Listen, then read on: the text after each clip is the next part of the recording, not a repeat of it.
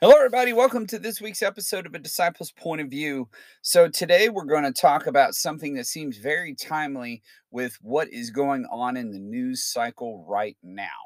And if you're into politics or anything like that, I'm going to come at it at an angle, not at the angle that you think I'm going to come at it from.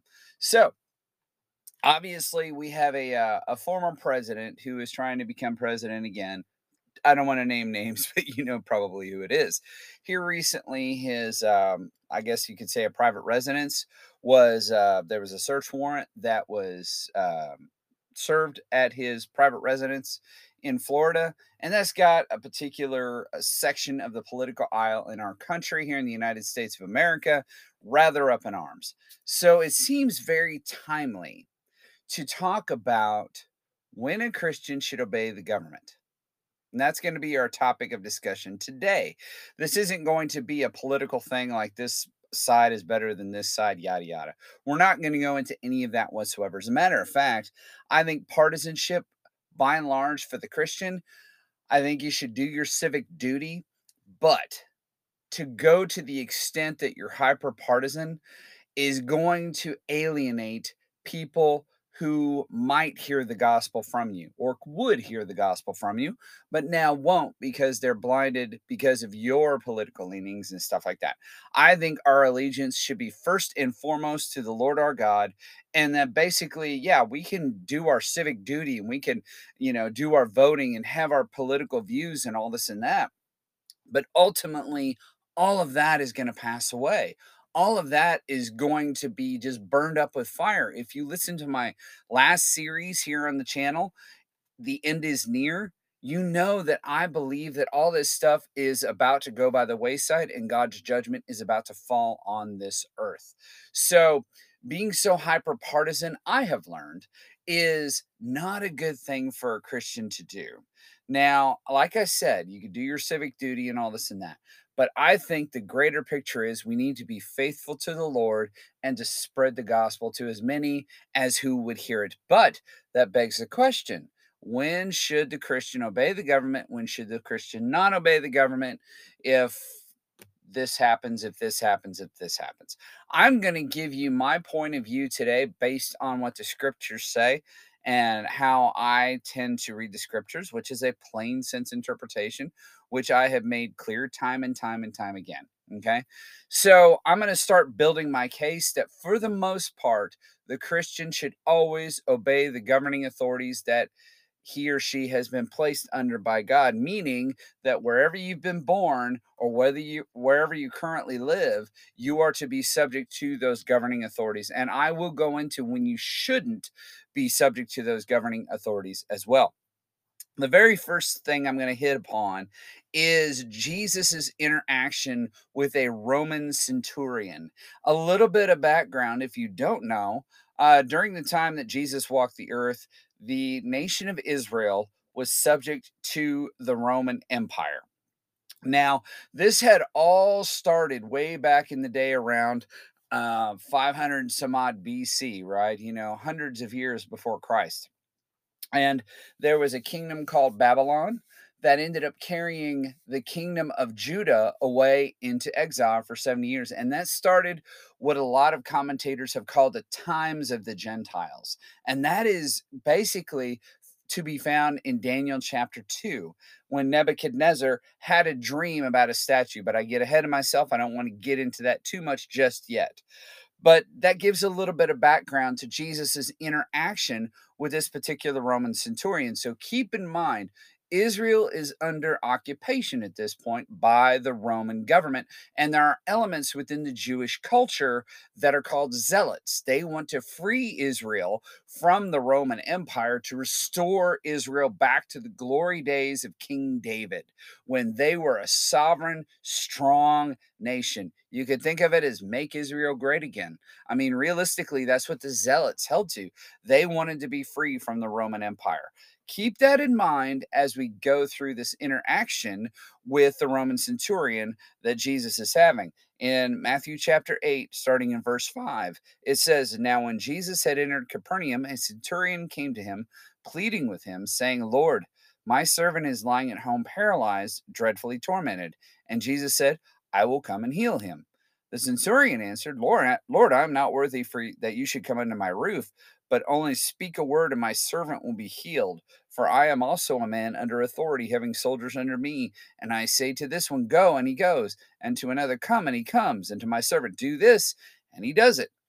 When Jesus heard it, he marveled and said to those who followed, Assuredly I say to you, I have not found such great a faith, not even in Israel. And I say to you that many will come from east to west and sit with Abraham, Isaac, and Jacob in the kingdom of heaven. But the sons of the kingdom will be cast out into the outer darkness. There will be weeping and gnashing of teeth. Then Jesus said to the centurion, Go your way, and as you have believed, so let it be done to you. And his servant was healed at that hour. And then it goes into something else that Jesus did. Now, what I want to address here isn't so much what the text has actually said as much as what was actually not said. Okay. So this was the perfect time. If Jesus was against the governing authorities that were was over the nation of Israel at this point, this was the perfect opportunity for Jesus to say, basically, give up your position, and take up arms against Rome, etc., etc. He didn't do any of that. As a matter of fact, he was more than willing to go to this individual's house and to heal his servant. But the, the centurion recognized, hey, there's a chain of command that I am under. Lord, you just say the word, and I know it's going to be done from just right here. And apparently, Jesus was hard pressed to find that kind of faith, even with the people of Israel who had the word of God, who had the law and the prophets, and who had the temple worship. And here, a Gentile centurion, a non Jewish centurion that probably maybe was polytheistic and worshiped other gods, or at least at some point in his life had done so because he was a Roman centurion. So, this is basically one illustration as to Jesus had the opportunity and he clearly did not take that avenue. Okay. So the next bit of scripture that we want to go to is found in the book of Romans, honest, ironically enough. So the background to this book, keep in mind, this is to the church at Rome.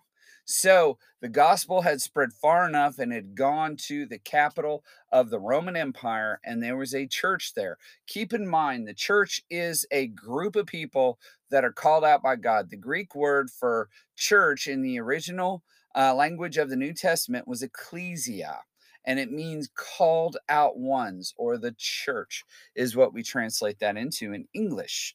So that's who this book is addressed to.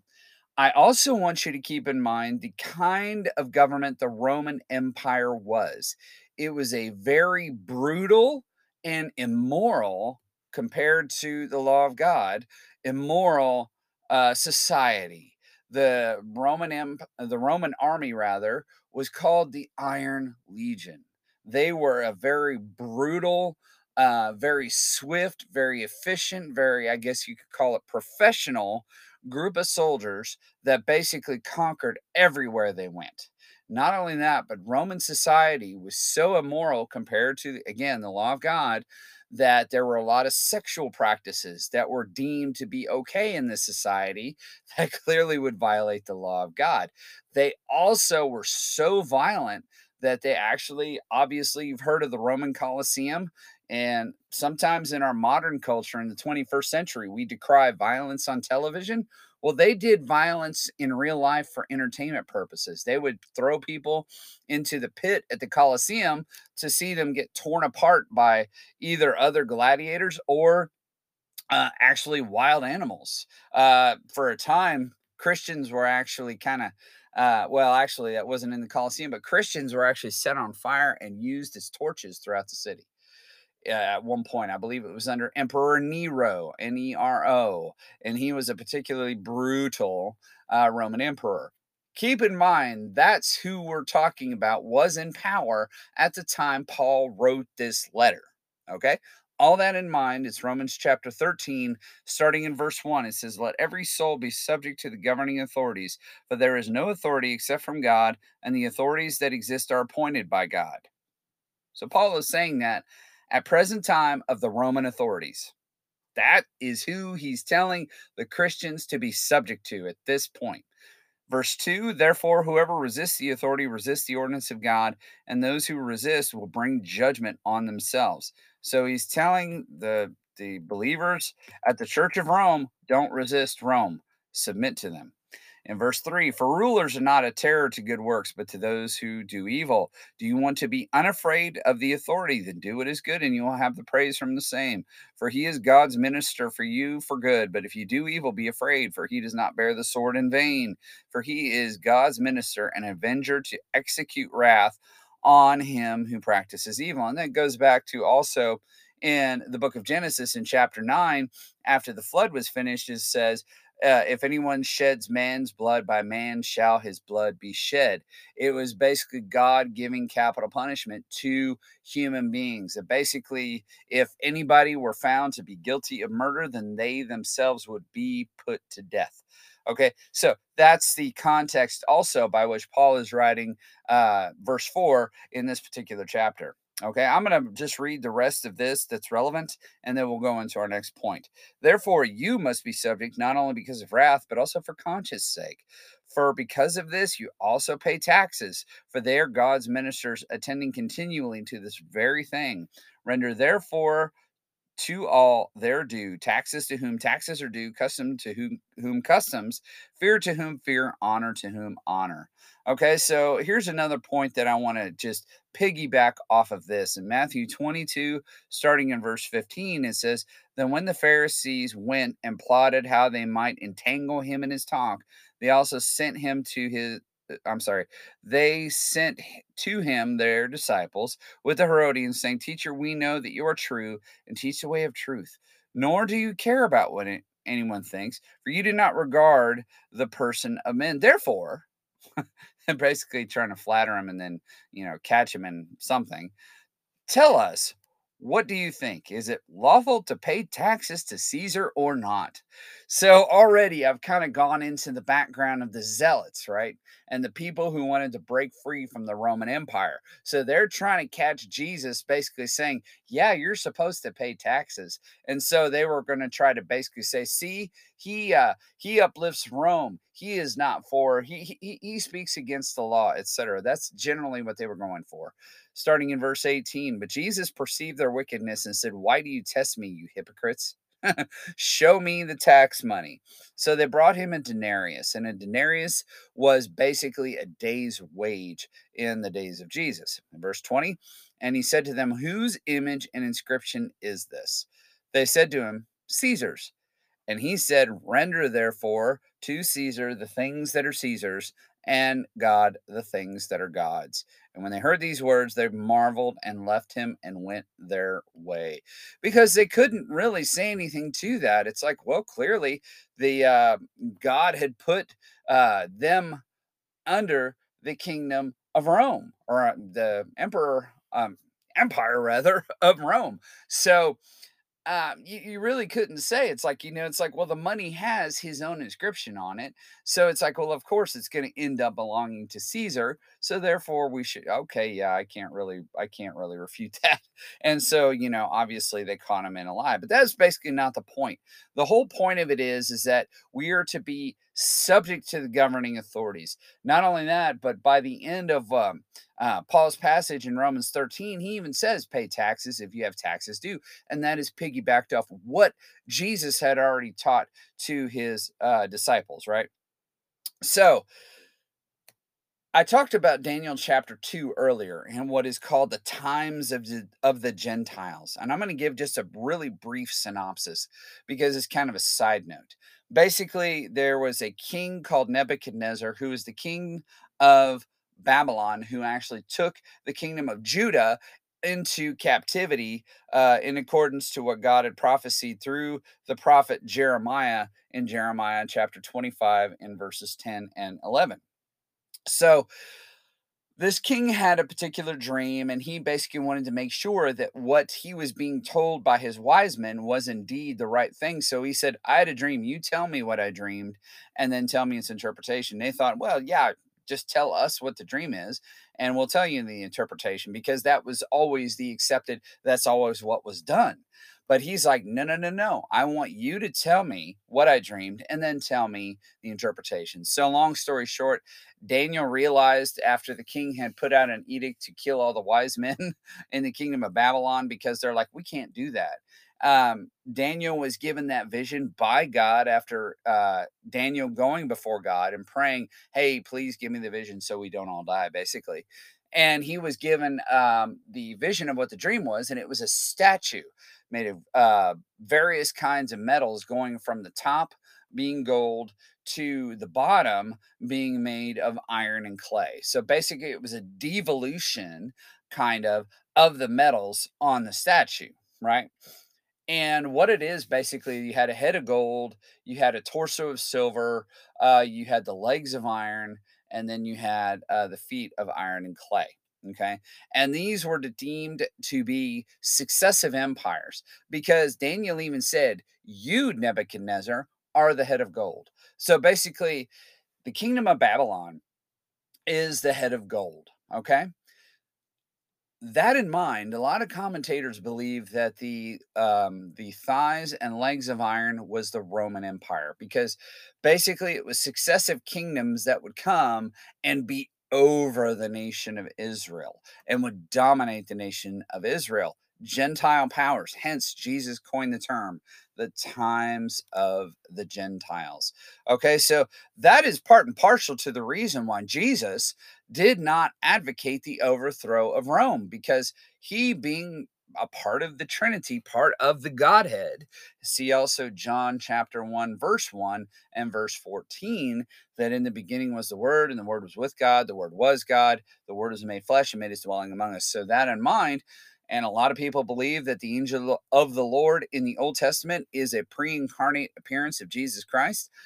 Basically, he gave Israel to be under those particular powers. So it would make sense that Jesus wouldn't be sitting here advocating for the overthrow of Rome right? So that makes perfect sense because he's like, well, Israel's supposed to be under Gentile dominion at this point. So clearly, I'm not going to advocate uh, that Rome be overthrown by us or we break free, etc., whatnot, because that's basically going to be the role of God. If you uh, listen to the End is Near series, basically, Jesus himself is the one who liberates Israel ultimately. And that's what it's all working up towards. So our next point basically is that I, you know, I kind of want to make Daniel a case study into this whole point. Basically, if at any point we were going to say that they should rebel and that they should uh, overthrow the governing authorities and whatnot, that this would be a good time. Okay. And maybe we should back up for just a second and no, actually, I am going to go into the book of Daniel in chapter one. And then we'll talk about the thing I was just going to bring up. So in Daniel chapter one, uh, Daniel is probably around 15, 16 years old, right? He is a young person in the kingdom of Judah, and he has three friends named Hananiah, Mishael, and Azariah, or as many refer to them as uh, Shadrach, Meshach, and Abednego. Those were those Babylonian names that were given to Hananiah, Mishael, and Azariah. But we don't remember those. We remember the Babylonian names. Yet we call Daniel Daniel, and he, his name was Belshazzar, but I can never say it. Belshazzar or something like that. At any rate, they were carried away into captivity into Babylon, again, per Jeremiah 25, verses 10 and 11, which was the prophecy that was given to the nation of Israel, saying you're going to go into exile for 70 years. They didn't resist, but stayed true to God and his law. Okay. See also Daniel chapter 1, verses 8 through 16. And that's basically where they were given food from the king's table, right? Because a little bit of background as to why that happened is because Daniel, Hananiah, uh, Mishael, and Azariah were actually going to be raised up, taught, and um, uh, educated in the way of the Babyl- Babylonians so that they could serve in the king's court. And as such, they were given food from the king's table. But apparently, there was a lot of food in there that violated the Mosaic law in terms of what foods they could eat and what foods they couldn't eat probably a lot of it was pork, right? They were forbidden by the uh, Mosaic law from eating any kind of pig or pork products, right? So they're like, hey, we can't eat this stuff, yada, yada, yada. And the servant was like, you know, hey, the king's going to have my head if he sees that you're uh, basically nutritionally deficient from the other people. And Daniel was like, you know what? I tell you what, just give us vegetables and water for a period of 10 days, and then you judge for yourselves uh, to see whether or not we look worse off than the others. Turns out they actually look better than the others. And so he's like, okay, no problem. So, in that sense, that God wanted to be faithful to God and his law, and it worked out for the best. And he honored God in that respect. Uh, Daniel did not only resist, but he um, served under the king faithfully until uh, the Medo Persian Empire came in and took over, basically conquering the kingdom of Babylon. See also Daniel chapter 1, verse 21. Okay, so I'm going to bring up now what I was going to jump to before I talked about that point. So the question then remains I've talked about when the Christian should uh, and should not obey the law of God, right? Or I should, not the law of God, the uh, the governing authorities. Okay. When should the Christian rebel against the governing authorities and say, no, I'm not doing that? We're going to talk about that right now. So, probably the best and first example is going to be under the New Testament writings in the book of Acts this isn't necessarily the governing authority, but it is a religious authority that does govern the local life, I, guess you could say, in Israel at the time or shortly after the time that Jesus ascended into heaven. So basically, the apostles are, well, the disciples are called apostles at this point, and Jesus has already ascended to heaven, like I've already said before. And this is in Acts chapter 4, starting in verse 18. It says, So they called them and commanded them not to speak at all or teach in the name of Jesus.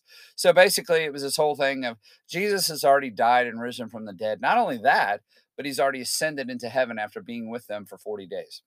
Okay, so they've already received the Holy Spirit. They've already been really bold in speaking in public places, speaking out against the religious authorities, yada, yada, yada, and, and telling people basically that the new covenant had come, right? And the religious authorities of the old covenant were basically commanding them, hey, you're not to teach in this name anymore in verse 19 is the key point that I'm trying to make right now. But Peter and John answered and said to them, Whether it is right in the sight of God to listen to you more than God, you judge. Verse 20, for we cannot but speak the things which we have seen and heard. So that's the thing. They were told by the religious authorities, You're not to teach in this name anymore. And they said, You know what? We've been told to go preach the gospel. You judge whether it's right that we obey God or what, whether we obey you. And that, my friends, is the key point. If our government or whatever government you're under tells you at any point that you cannot worship God or that you have to renounce the name of Jesus Christ, or they're going to whatever put you in prison they're going to execute you they're going to execute a member of your family etc etc christian remain true to christ and his word. Then you can rebel against the governing authorities because they then have gone against the word of God. Okay, they can go against the word of God by saying all kinds of manner of immorality is okay, that, you know, whatever sexual practices are good, uh, that strip clubs and pornography and all this and that is all well and good and legal. But the minute they tell you you're not to worship Jesus or you're not to spread the gospel, that Christian is when you rebel against the governing authorities. And only in that point should you rebel. You should not try to overthrow the government. And that is a little bit of a, um, a side note. The American Revolution was actually anti biblical. It really wasn't biblical for the founding fathers to have rebelled against the King of England.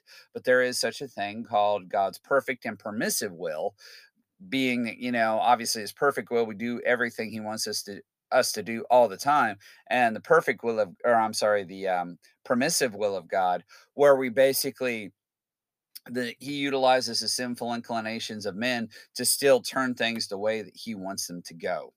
And i could go on a side note why the um, united states of america being formulated was probably a good thing but that's another podcast for another day point is, is that basically, whenever we're told to go against God, uh, we can rebel against that governing authority. Two more examples, both from the book of Daniel, that I'm going to illustrate my point here.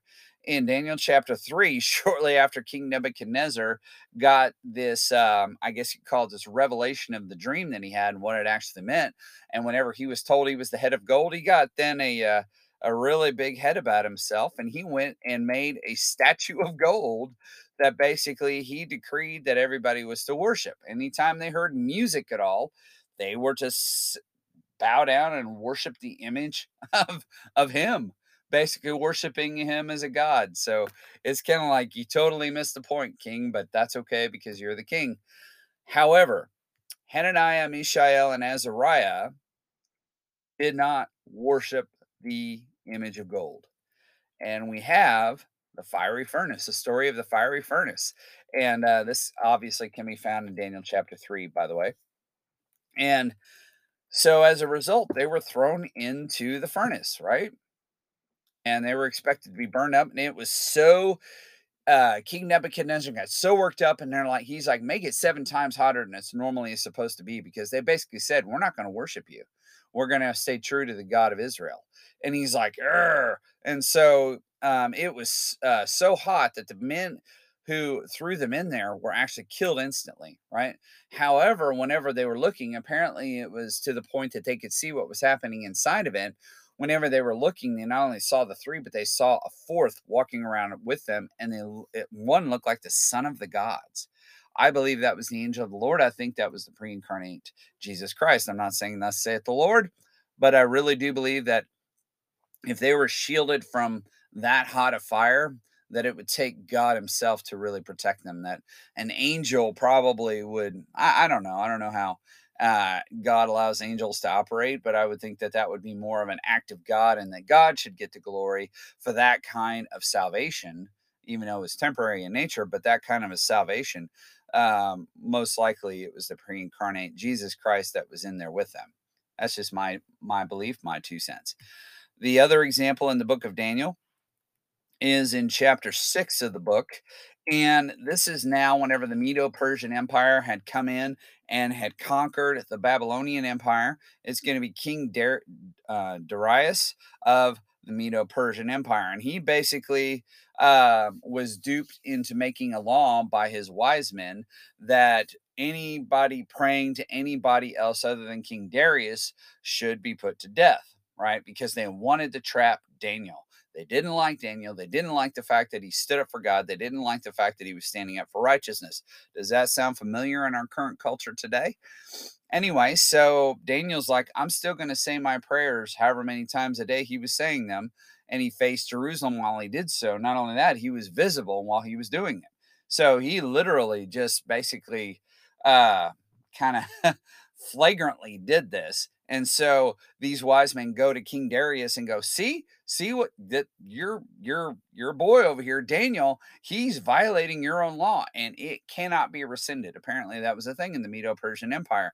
The king could not supersede his own laws that he had put into effect and he basically begrudgingly threw daniel into the den of lions because the thought and process was that basically you know we're going to starve out these lions and they're going to basically have that person for dinner However, whenever Daniel was thrown into the lion's den, there was uh, an angel of the Lord that shut the mouths of the lions, right? To where Daniel was not touched. And it basically did sound like that uh, the king was urgently expecting Daniel to be able to survive it. He goes, basically, uh, um, you know, has your God uh, saved you? And you know, Daniel answers him. He goes, Yes, King. Actually, now that you mention it, he did. Uh, and so, interestingly enough, whenever those wise men, uh, whenever Daniel was taken out of the lion's den, those wise men were then thrown into the lion's den and they were torn bit from bit. So clearly, obviously, Daniel was being protected by God. Okay.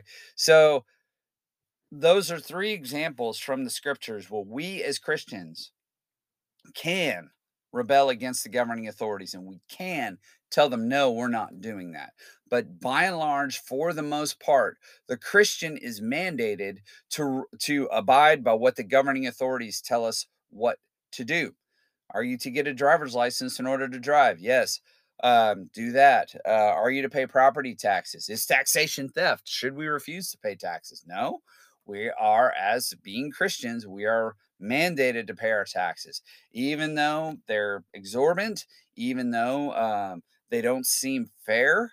According to the word of God, we are to obey the governing authorities until the point that they violate God's word.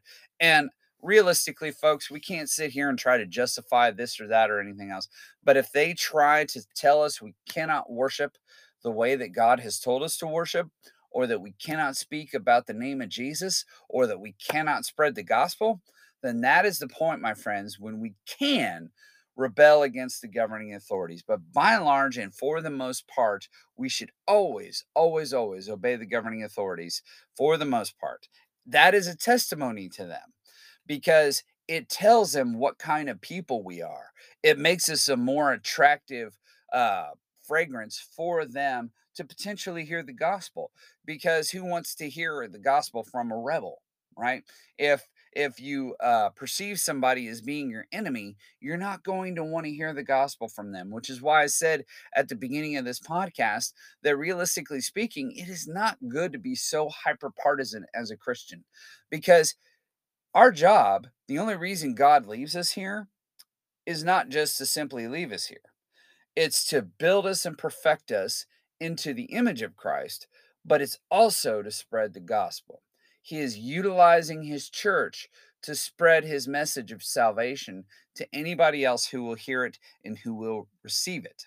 Speaking of, if you're listening to this podcast and if you don't know Jesus Christ and what it is he offers you to the and to the world, I want you to listen to the next segment coming up in just a few seconds.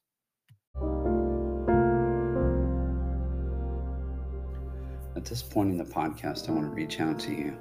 And if you have never done so, if you have never entered into a saving relationship with God through the Lord Jesus Christ, I want to invite you to do that today.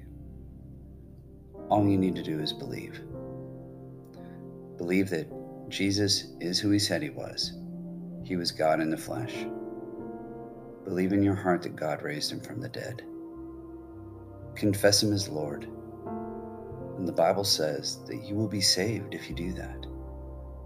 If you truly believe in your heart that He is who He said He was and that He did exactly what He said He would do for you, you will be saved.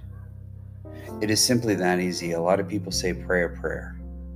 And that's great to confess and put your mind and heart and everything through a process, if you will to embody what has already taken place in your heart by simply praying, Lord Jesus, I believe that you died for my sins.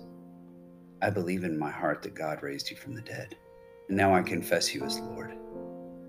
Please take control of my life, and I want to follow you for the rest of my days. In Jesus' name I pray. Amen. That's all you need to do, and your life will change. Your life will change not so much materially, not so much in terms of the world, but your life will change in your standing before God in that you may know that you can have eternal life. The Apostle John wrote that when he was penning First John. He said, I write these things to you that you may know that you have eternal life. Not that you can hope, not that you can wonder, but so that you can know Ephesians chapter 2 verses 8 and 9 says, "For it is by grace you have been saved through faith, and this not of yourselves; it is the gift of God, not by works, so that no one can boast."